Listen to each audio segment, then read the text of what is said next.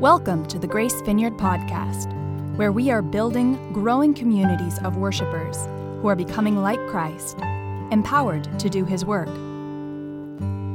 We hope you enjoy this message.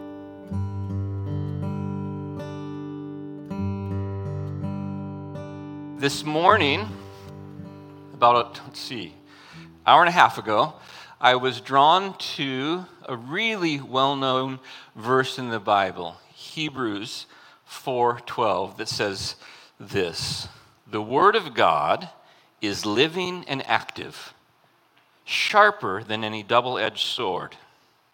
It penetrates even to dividing soul and spirit, joints and marrow.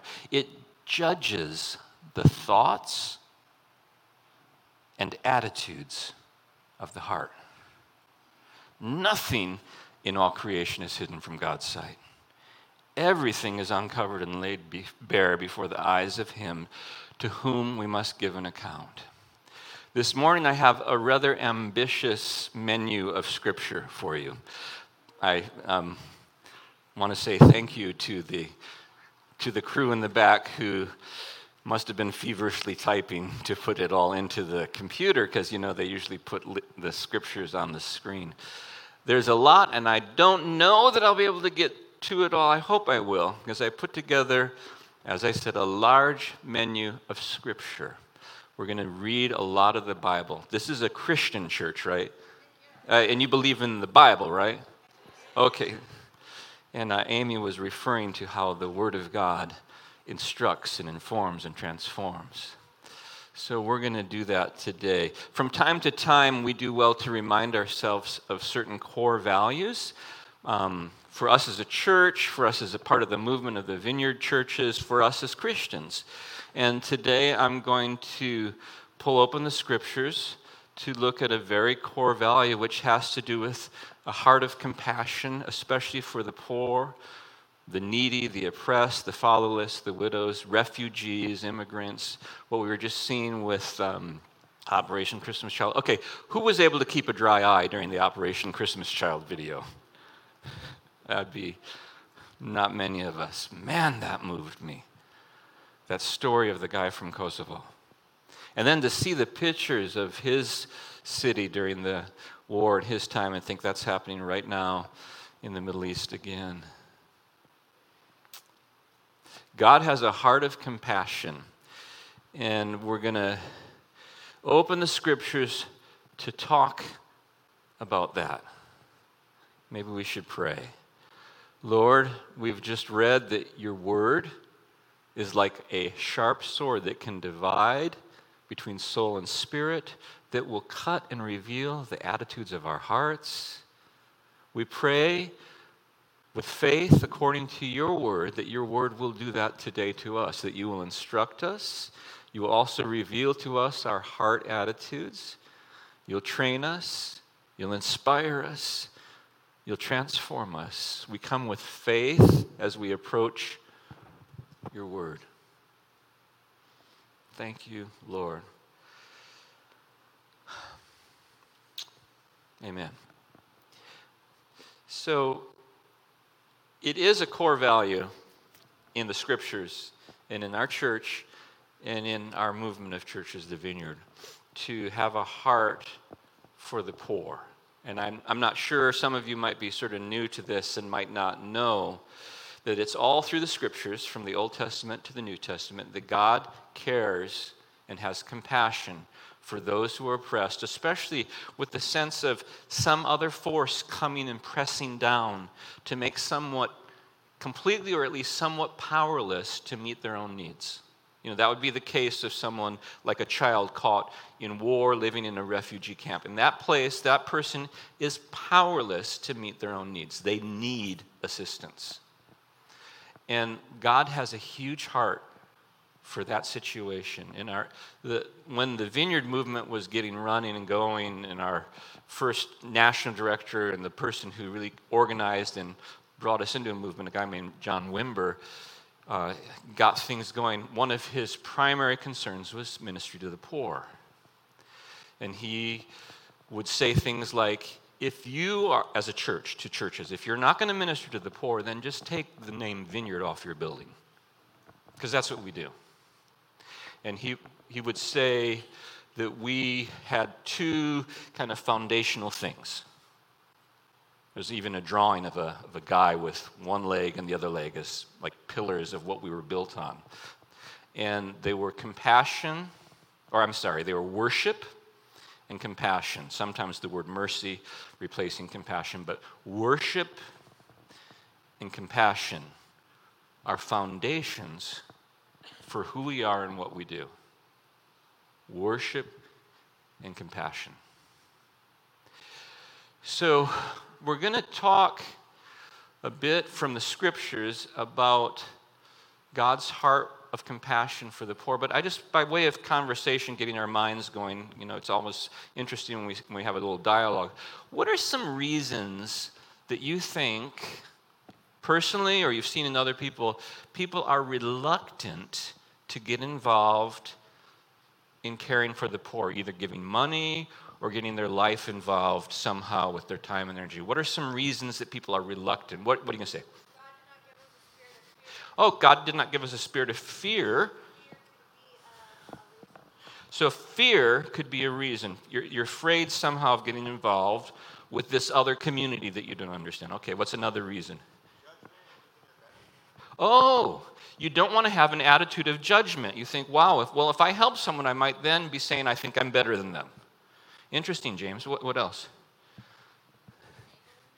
Enablement. Okay, so there's a sense that this person has made choices that has resulted in trouble. If I help them, this is coming from an understanding of recovery, especially.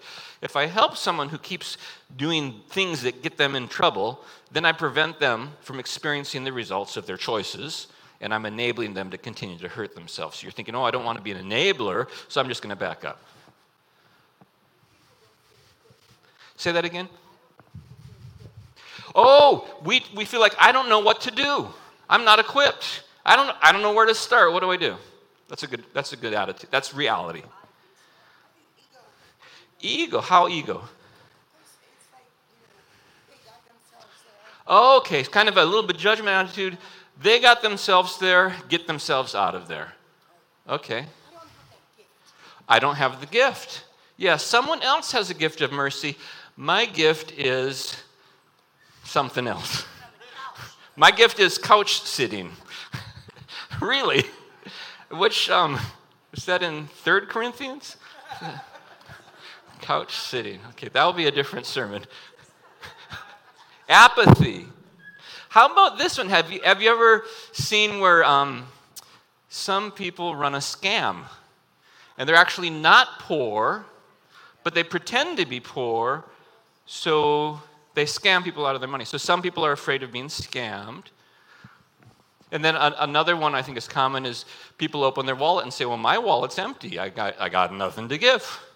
I've got bills to pay, you know. So I think our minds just got engaged. Now we're going to look to some scripture. And I've called this talk, The Wisdom of Compassion, because the primary source of our talk today is going to be from the book of Proverbs. Proverbs is a book of wisdom sayings. As far as I know, they were mostly collected by a king of Israel in order to teach leaders in Israel how to be wise leaders. I think it was, I'm not positive, but I think it was especially written for those who would be in positions of authority and leadership so they would know what God thinks about leadership, but applies to us all.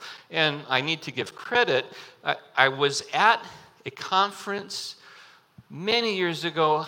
I can't I couldn't find where it was. It might have been in the late 90s, early 2000s. So almost 25 years ago, I was at the Anaheim Vineyard, and there was a workshop that I decided to go to, and there was a pastor that I'd never heard of from Michigan who made a gave a talk that really impacted me, and it, it might have been called the wisdom of compassion, but he went through the Proverbs. His name was Ray Beefus. Some old vineyard people might know that name. I didn't know him, but I remember his name because it was so unusual, Ray Beefus. And he went through the Proverbs and just cut to my heart. So some of what I'm going to read, I need to give credit to him so I'm not a plagiarizer, okay? Um,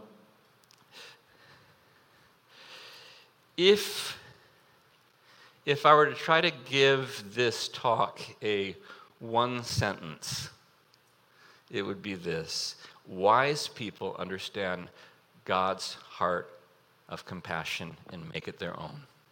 Wise people understand God's heart of compassion and make it their own. And, and let me just say this I didn't create like notes or handouts, and sometimes people say, Oh, I wish you had notes because you said so many words and so many scriptures. If you text me, email me in any of the ways that come to the church office, I'll get it. I will create notes for you and mail them to you. Those who ask, receive. Those who don't ask, don't receive. so just so you know if you care to learn more, you care to read these scriptures again, I'll bring them to you. So we're going to start by looking at some Old Testament thoughts. Um, as God created the nation of Israel, He he put he baked into the the dough as it were of who they would be an understanding a heart of compassion and so if you've read the book of deuteronomy in the Bible, the fifth book of the Bible. Um, what's happening there is the children of Israel are finally about to enter the promised land, and Moses takes them through a review of everything they've been learning the last 40 years. And here's from that, that book, chapter 10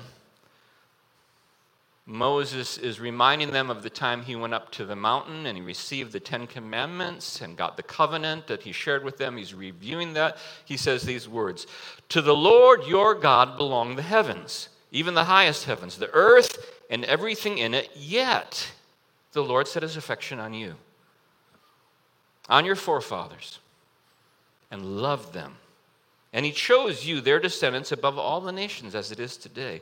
Circumcise your hearts, therefore, and do not be stiff necked any longer. For your Lord God is a God of gods, Lord of lords, the great God, mighty and awesome, who shows no partiality and accepts no bribes. Now, with all that, listen to his character. He defends the cause of the fatherless and the widow and loves the alien or the immigrant giving them food and clothing. And you are to love those who are aliens or immigrants, for you yourselves were aliens in Egypt. And that will come up over and over in the Torah, the instructions. Don't forget, you were oppressed. I set you free. Now join me in setting others free. Compassionate heart of God. Later on in that same book, he says this If there's a poor man among your brothers in any of the towns of the land the Lord your God has given you, do not be hard hearted or tight fisted. That would be for me to hear today. Do not be hard hearted or tight fisted toward poor people in my land. Rather, be open handed and freely lend him whatever he needs. The Word of God is sharper than a two edged sword, it reveals the heart. Be careful not to harbor this wicked thought. The seventh year, the year for canceling debts, near, so that you do not show ill will toward your needy brother and give him nothing. If that didn't make sense to you, let me just describe a moment. There was in the social laws of Israel a year of Jubilee, a seven year cancellation of all the debts. God wanted them to know the land you're on is mine. I'm letting you live there. You guys can loan money to each other, but every seven years, you forgive the debts, and everything goes back to the original owners that I gave to in the first place. And he's saying, when you're getting close to that seven year thing, don't think, well, I don't want to lend this bro any money because, like, next year I have to cancel the debt. So he's saying, don't do that. He may then appeal to the Lord against you, and you'll be found guilty of a sin. Give generously to him without a grudging heart. Then, because of this, the Lord will bless you in all your work and in everything you put your hand to. There will always be poor people in your land. Therefore, I command you to be open handed toward your brothers and toward the poor and needy in your land. So, another scripture, now we're in Leviticus, where there's laws for how they would run their society. And In Leviticus 19, there's laws for the farmers, which is almost everybody because it's an agricultural society. When you reap the harvest of your land, do not reap to the very edges of your field or gather the gleanings of the harvest. Do not go over your vineyard a second time to pick up the grapes that have fallen. Now, see, that would be, we would think good stewardship, right? You have a harvest, don't waste anything. But God says, no, you do waste something. Leave the edges, leave those extra things that fell, leave them for the poor and the immigrant, alien. I am the Lord. In Deuteronomy 14, we read about one of the tithes, or 10% um, proclamations, laws, instructions. At the end of every three years, bring all the tithes of that year's produce and store it in your town so that the Levites, who have no allotment or inheritance of their own, in other words, they didn't get any land, so they couldn't have their own crops. And the immigrants, again, the aliens, the fatherless, the widows. If you read the Old Testament, you're going to see those three people groups over and over mentioned by God immigrants, fatherless or orphans, and widows. Those are people who need assistance. They are somewhat powerless to meet their own needs. So God says, You watch out for those people and you care for them. And much of the judgment of God came because Israel was not always doing that. The aliens, the fathers, and the widows who live in your towns may come and eat and be satisfied, and so that the Lord your God may bless you in all the works of your hands. That was just, just a touch that you would see you know, the heart of God's compassion for those in need for the nation of Israel. Now, Jesus comes along, we jump to the New Testament, and he preaches and he involves himself and responds over and over with people who need assistance sick, diseased, poor, fatherless, widows, those that are outcast. Here's how Jesus began his ministry. He said, quoting Isaiah the prophet, The Spirit of the Lord is upon me because he's anointed me to, what's the first target of this anointing. Preach good news to the poor. Do you ever pause, just stop there and think, preach good news to the poor? Why, why the poor? Because they're overlooked so often. The Spirit of the Lord God is upon me, the Messiah, because He's anointed me to, God the Father has anointed me to preach good news to the poor. And He goes on, He sent me to proclaim freedom for prisoners, another group that's powerless, recovery of sight for the blind, another group that needs help from an outside source, to release the oppressed, to proclaim the year of the Lord's favor.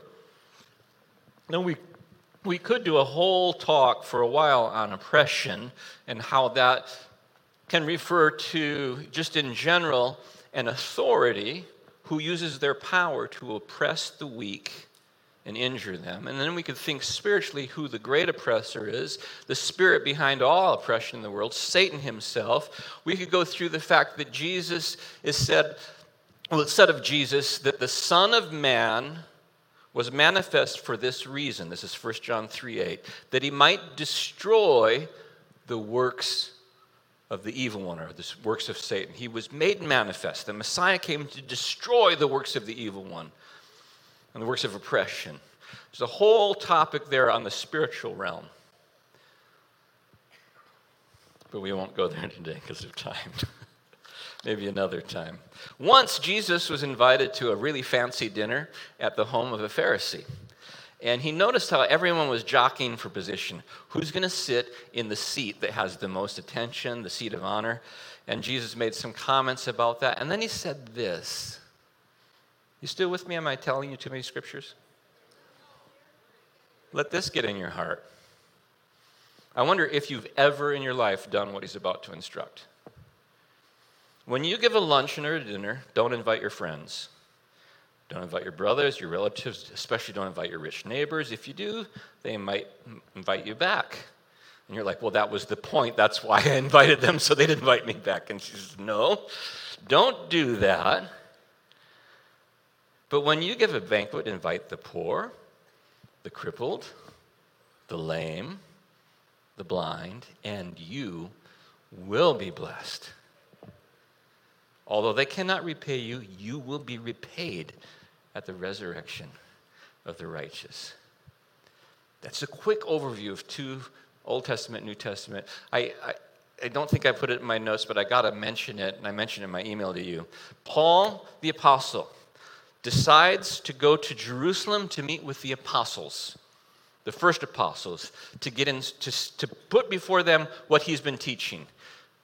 This is Galatians chapter 2, he writes about this. And he says, I went and I presented them my gospel, and they said, We agree. Your gospel is right on. And they also agreed that he was sent to the Gentiles and they were the Jews. And he said, They just asked one thing of me. The apostles of Jesus asked only one thing of Paul, and that was that he would remember the poor. That's, that's phenomenal. Like, what's the one thing you guys have in mind? Oh, take care of the poor. I don't know. Did you realize that was that big of a deal to the apostles? Take care of the poor. I would think, make sure you get the gospel of grace down. They need to know it's by, by faith through grace, not by works. They didn't say that. They said, you got that right, but remember the poor. That should impact me.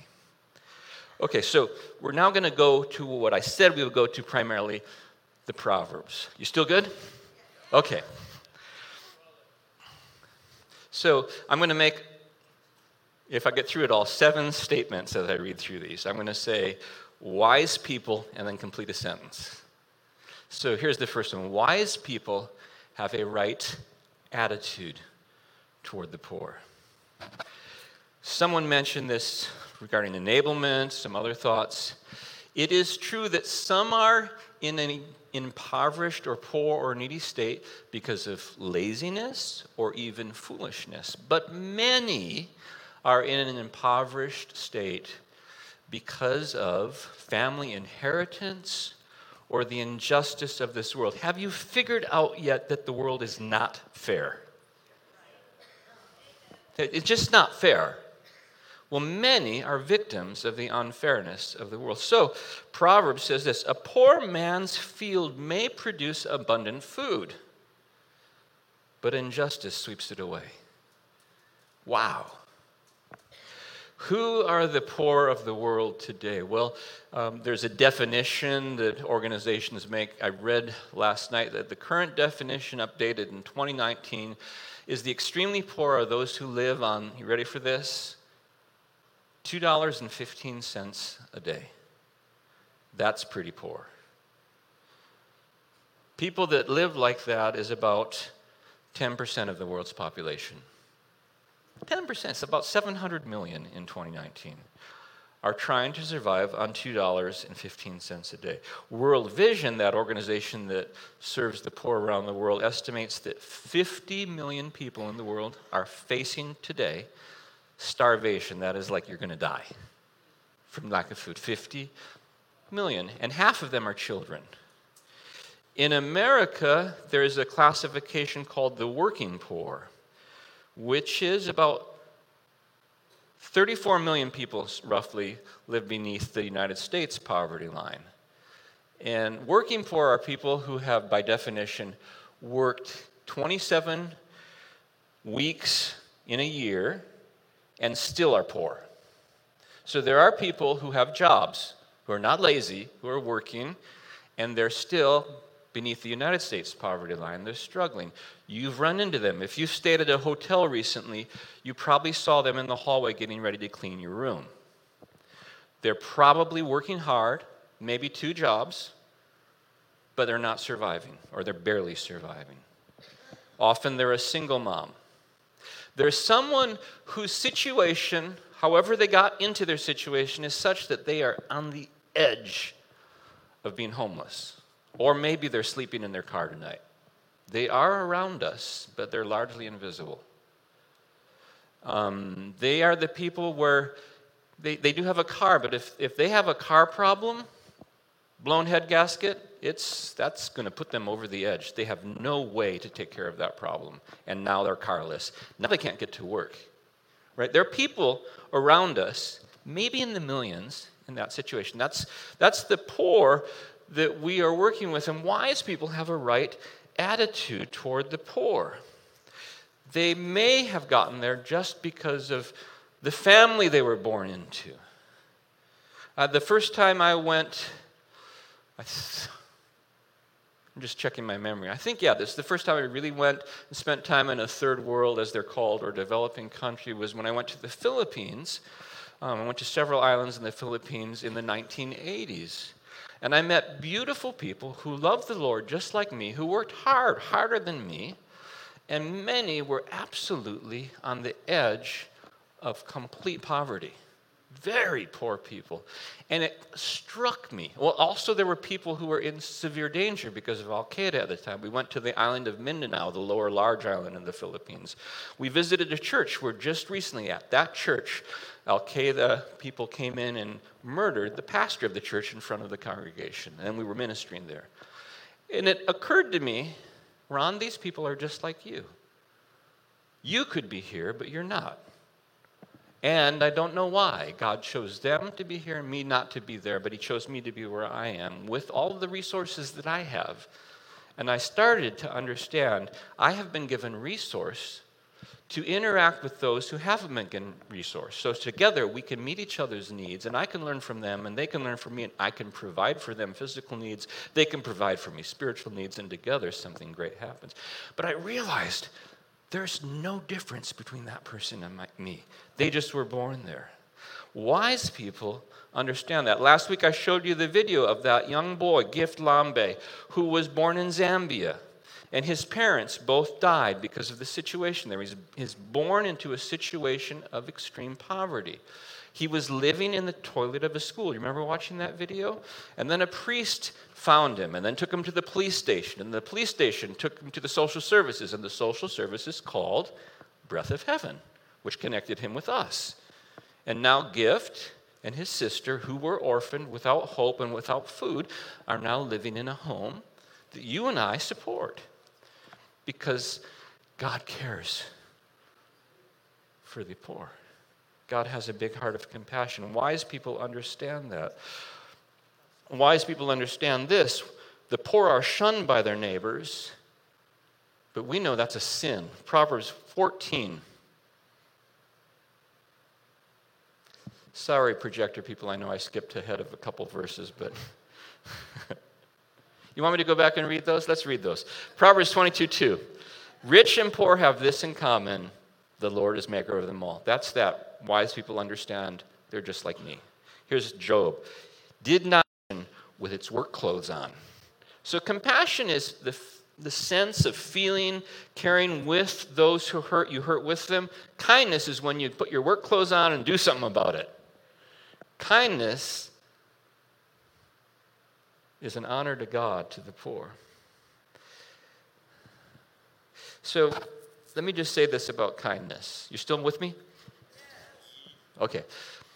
I being a can do, solve problem American thinker, which is part of our kind of worldview that's, that's a good part of our culture. We solve problems. I often have fallen into the trap thinking, well, if I don't solve this person's problem, I've failed. I've got to get to the solution. Oh, Michelle's going, trust the process, right? But that's not completely true because kindness alone is a huge solution, and it might be the solution that's needed more than what you think is solving the functional problem. Here, let me quote from Mother Teresa, who gave her life to care for the poorest of the poor, the sick and dying, the lepers on the streets in India. She said, There's much suffering in the world physical, material, mental, the suffering of some can be blamed on the greed of others. The material and physical suffering is suffering from hunger, from homelessness, from all kinds of diseases. But the greatest suffering is being lonely, feeling unloved, having no one. I have come more and more to realize that it is being unwanted that is the worst disease that any human being can never experience. Remember how I said some of us avert our eyes from making connection with the poor? Have you ever felt invisible? Have you ever entered a crowded room and you think, no one sees me? And it feels awful, Imagine living your life where everyone that can possibly make you invisible ignores you, looks away, and you're left invisible in your need. Kindness and the wisdom of compassion says, I'm going to do something about that. So, wise people take time out of their schedule, their busy, busy, busy, busy schedule, to make time for the poor and needy to show kindness, to give attention, to look in the eye, to listen, to give a listening ear, to care. And that doesn't solve the money problem, but it solves the heart problem. And that might be the biggest problem of all.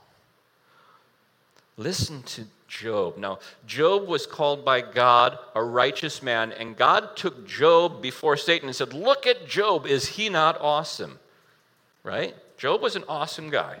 Here's what Job said about this topic If I have denied the desires of the poor, or let the eyes of the widow grow weary, if I've kept my bread to myself, not sharing it with the fatherless, but from my youth I reared him as would a father, and from my birth I guided the widow.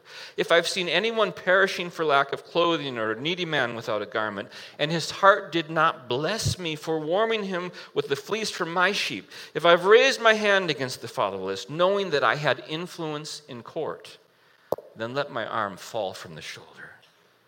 Let it be broken off at the joint, for I dreaded destruction from God, and for fear of his splendor I could not do such things. Couple sentences later, he summarizes Then these also would be sins to be judged, for I would have been faith, unfaithful to God on high. He understood this righteous man that he cared for, gave time to, gave attention to, gave energy to, gave resource to, gave influence to, ministering to the needs of the poor. Wisdom. Um, just another thing from Mother Teresa. She said, Don't worry about numbers. Like, oh, look at all this problem. I can't solve it all, so I'll get frozen. Paralysis of analysis. She said, Don't do that. Never worry about numbers. Help one person at a time and start with the person nearest you. Just start. So, another wise people, finish the sentence or finish the sentence. Wise people are generous to the poor and needy. Proverbs 22 9. A generous man will himself be blessed, for he shares his food with the poor. Proverbs 28 27. He who gives to the poor will lack nothing, but he who closes his eyes to them receives many curses. Proverbs 31 10 and 20. This is that section of Scripture that refers to the wise woman. A wife of noble character who can find she is worth more than rubies, than a description of her. She opens her arms to the poor and extends her hands to the needy. How are we doing? We're okay. Okay, let me just say, let me just interrupt myself with this thought. I understand that ministry to people in need is complicated. And I'm not trying to solve any of the complications today. I'm just trying to give us a heart of compassion. I know when it gets down on the ground, there are questions and issues to be solved and answered. And I'm, I am not acting like they're not difficult questions. But I'm not answering those questions today. I'm just addressing my heart, okay? Okay, back to this. I want to read something from a historian. This is a guy named Rodney Stark. He's a historian and a sociologist who talks about how the early church grew so rapidly in the Roman Empire. He says this A little known fact is that Christians in the ancient world had a longer life expectancy than did their pagan neighbors. In fact, many pagans were attracted to the Christian faith because the church, church produced tangible blessings for its adherents. These benefits included social services, health services, women's rights, urban sanctuary. In a world entirely lacking in social services, Christians were their brother's keepers. At the end of the second century, Tertullian wrote that, quote, while pagan temples spend their donations on feasts and drinking bouts, Christians spent theirs to support and bury poor people, to supply the wants of boys and girls destitute of needs, and parents and of old persons confined to the house. Similarly, in a letter to the bishop of Antioch in the year 251, the bishop of Rome mentioned that more than 1,500 widows and distressed persons were in the care of his congregations. This charity was confirmed by the pagan observers also. Here's a quote The impious Galileans, in other words, they don't worship our pagan gods, so they're impious, those, those Christians, support not only their poor, noted Emperor Julian of all people, but ours as well. When two great plagues swept the empire in 165 and 251, mortality rates climbed higher than 30%. Pagans tried to avoid all contact with the afflicted, often casting the still living into the gutters. Christians nursed the sick, even though some believers died doing so. We now know that elementary nursing, simply giving victims food and water without any drugs, reduces mortality in epidemics by as much as two thirds. Consequently, Christians were much more likely than pagans to recover. Greco Roman cities were terribly overpopulated. Antioch in Syria, for example, had a population density of about 117 habits, inhabitants per acre. That's more than three times of New York City today. Tenement cubicles were smoky, dark, often damp, and always dirty. On the street, mud, open sewers, manure lay everywhere. Newcomers and strangers divided in many ethnic groups they harbored, antagonism that often erupted into riots. For these ills, Christianity offered a unifying subculture, bridging divisions, providing a strong sense of community. To cities filled with the homeless and impoverished, Christianity provided hope and charity. To cities filled with newcomers and strangers, Christianity offered an immediate fellowship. To cities filled with orphans and widows, Christians Christianity provided a new and expanded sense of family. And he says that's some of the reason why this strange little small religion, by its practice, blew up and took over the Roman Empire because they cared for the poor, in a word. I'm going to read you another quote. You still, we're good, right? Okay, this is a quote from the famous preacher Charles Spurgeon. He's preaching in his church, and I, if you've been around for years, you've heard me quote this one because I always quote it. It gives, I'll try not to cry. This is Charles Spurgeon preaching to his church in London in the year 1869 on October 24th. He said, These places of worship are not built that you may sit here comfortably and hear something that shall make you pass away your Sundays with pleasure. A church in London which does not exist to do good in the slums and dens and kennels of the city is a church which has no reason to justify its longer existing. Like, you preach it, Charles. A church that does not exist to reclaim heathenism, to fight with evil, to destroy error, to put down falsehood. A church that does not exist to take the side of the poor, to denounce injustice, to uphold righteousness, is a church that has no right to be. Not for thyself, O church, dost thou exist, any more than Christ existed for himself. His glory was that he laid aside his glory. And the glory of the church is when she lays aside her respectability and her dignity and counts it to be her glory to gather together the outcasts and her highest honor, to seek amid the foulest mire the priceless jewels for which Jesus shed his blood to rescue souls from hell and lead to God to hope, to heaven. This is her heavenly occupation. Oh, that the church would always feel this. Let her have her bishops and her preachers. Let them be supported and let everything done but for Christ's sake, decently and in order. But let the end be looked to, namely, the conversion of the wandering, the teaching of the ignorant, the help of the poor, the maintenance of the right, the putting down of the wrong, the upholding of all hazards of the crown and the kingdom of our Lord Jesus Christ. He was quite a preacher, huh? Uh, so far from the Proverbs, I've said the wise have a right attitude to the poor. Wise people understand they're just like us. Wise people are kind to the poor. Wise people take time out of their busy schedules and make time for poor and needy. Wise people are generous to the poor and needy. Now, one last one from the Proverbs wise people take up the cause of the poor. Proverbs 22 22. Do not exploit the poor because they are poor, and do not crush the needy in court, for the Lord will take up their case and will plunder those who plunder them. 29 7. The righteous care about justice for the poor, but the wicked have no such concern. Proverbs 31 8. Speak up for those who cannot speak for themselves, for the rights of all who are destitute. Speak, destitute. Speak up and judge fairly. Defend the rights of the poor and the needy. I told you we had an ambitious menu of Scripture. I'm going to read some more. This is Jesus, our Lord and Savior. Talking about the end times, he says, Then the king will say to those in his right, Come, you who are blessed by my Father, take your inheritance, the kingdom prepared for you since the creation of the world. For I was hungry, and you gave me something to eat. Let me just pause. Wise people understand that ministry to the poor is ministry to Jesus.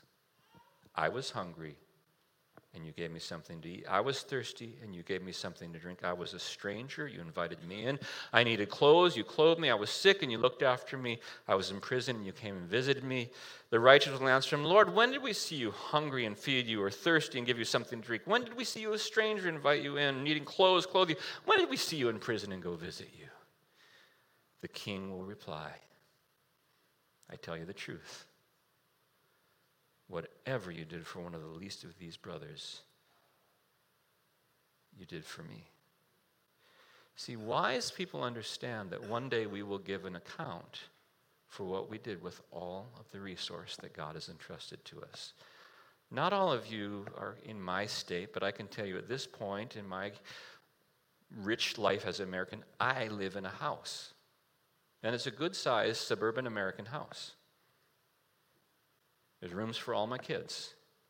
There's even rooms for a guest, and there's an office. Each of us has a car. Each of us has a job. We never go without a meal unless we choose to. And one day, I will give an account for what I did with all that resource. If I'm wise, I understand that day is coming. And the king will look at me and say, This is what you did and this is what you didn't do. Wise people look to the future and invest wisely because they know a day of accountability is coming. Did I just get too serious for us? Keep it real. Okay. The last of my scriptures, I'm going to be amazed. Matt, we, we read all of them. Can you believe this? The last of our scripture bath today the prophet Isaiah is bringing some correction to the people of Israel. And he's speaking in the voice of God. So this is the Lord speaking. He says, Is not this the kind of fasting I've chosen? He's talking to a people that did religious kind of things and wanted some results from God for their religious things. He said, Is this not the kind of fasting I've chosen? To loose the chains of injustice, to untie the cords of the yoke, to set the oppressed free and break every yoke? Is it not to share your food with the hungry and to provide the poor wanderer with shelter? When you see the naked, to clothe them and to not turn away from your own flesh and blood? Then your light will break forth like the dawn, and your healing will quickly appear. Then your righteousness will go before you, and the glory of the Lord will be your rear guard. Then you will call, and the Lord will answer. And you'll cry for help, and you'll say, Here am I. If you do away with the yoke of oppression, with the point of the finger, with malicious talk, and if you spend yourselves on the hungry, I have to, have to pause and say, Have I ever spent myself on the hungry? Am I wise? Do I look around? Around my world or around, you know, we, we can now do this globally. I can send money all over the world. I found resources to do it, and I, I pretty regularly am sending money in places it's easy to do now. But do I spend myself? Do I stop my busy schedule and go find someone and spend myself in time and energy? Have you ever done it? I don't do it all the time, but I have done it. I've, I've stopped and said, what, what do you need? Oh, you need to go here. Okay, get in my car. I'll change my schedule and take you there. Oh, you have dogs? Okay, they can get in the car too. Have you ever done that? Oh, you're somewhat inebriated and you just peed all over my floor. I guess I'll clean that up. I've done that one. Because I was showing care to someone who, in some cases, was somewhat responsible for their situation. But at that moment, I was thinking, I'm just going to be present and listen and love and be kind to the poor. You spend, where was I? I interrupted the word of God. Lord have mercy. If you do awake, away with the yoke of oppression, with the point of the finger, with malicious talk, and if you spend yourselves in behalf of the hungry and satisfy the needs of the oppressed, then your light will rise in darkness, and then your night will become like the noonday. So, that is the end of our little scriptural tour. I started out by reading Hebrews 4. The Word of God is alive, it's sharp like a sword. It reveals the thoughts and intents of the heart. It divides between soul and spirit. Perhaps as we've been reading God's Word today, we've been challenged We've been instructed, perhaps we've been transformed. We have a promise that if we spend ourselves on the poor, if we, if we give to the poor, that the God of the heavens and the earth will give to us, will spend himself on us, because we've joined him in his cause. This is a core value of our church, this is a core value of our movement, the vineyard, but most importantly, this is a core value of what it means to be the people of God. And I felt that today I ought to remind us of this. Because if we become a people who individually spend ourselves on the poor and the needy and the oppressed, God's light will shine on us. And we will find that what Jesus the Lord said is true. It is more blessed to give than to receive. It actually is a bigger blessing to be a giver. It is a blessing to be a receiver, but it's even a bigger blessing to be a giver.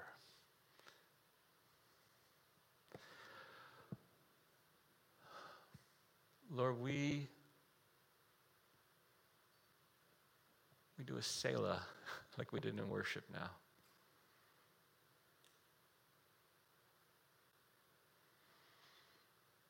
Holy Spirit, we invite you to examine our hearts.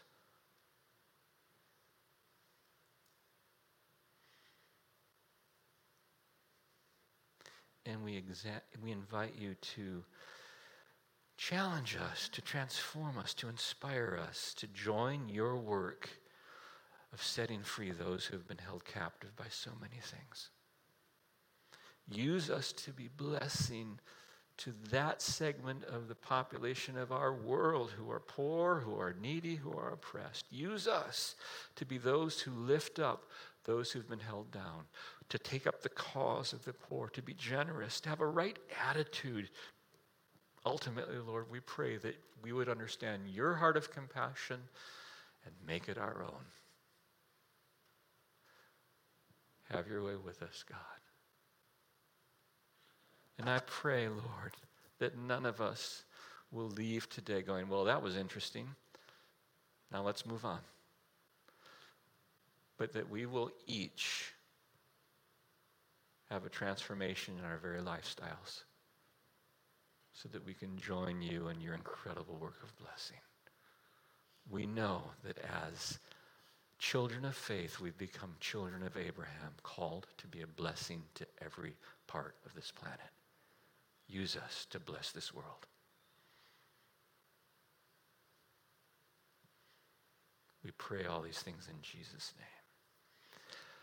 Amen. Now,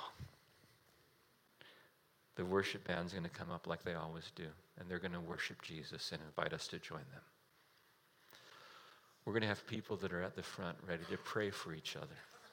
Some of you have needs, and it's your time now to receive physically, spiritually, emotionally. Some of you have been challenged today, and you're thinking, I need now to put something into practice in my life. It would be good to come and have someone pray with you. You pray with them, they pray with you. Some of you just need to spend some time kneeling before the Lord, listening to Him. All of that is available right now in this moment. I want to say a blessing over you, but not so that you'll leave, just so that I will be complete with my part with you. and we'll continue in this. if you have, by the way, this question, what should I do, Ron?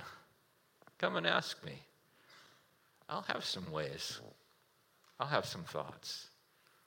You certainly can give your money. That's the easiest thing. The harder thing is to give your time.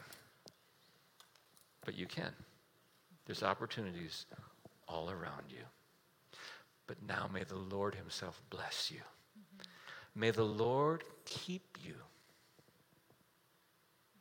May the Lord lift His countenance upon you and give you rest. May the Lord pour his spirit upon you to empower you to live like Jesus in our world. May the Lord pour his spirit upon you to impart to you the character of Jesus himself. May the Lord pour his spirit upon you to empower you with gifts of healing, gifts of compassion, gifts of mercy. All of the gifts of God himself to be his arms, his hands, his feet, his eyes, his mouth, his heart of compassion and love and restoration in our world. The Lord bless you. In Jesus' name. Amen. We hope you've enjoyed this message. This weekly podcast is available on our website, gracevcf.org where you can learn more about Grace Vineyard and our vision for people everywhere to know and worship God.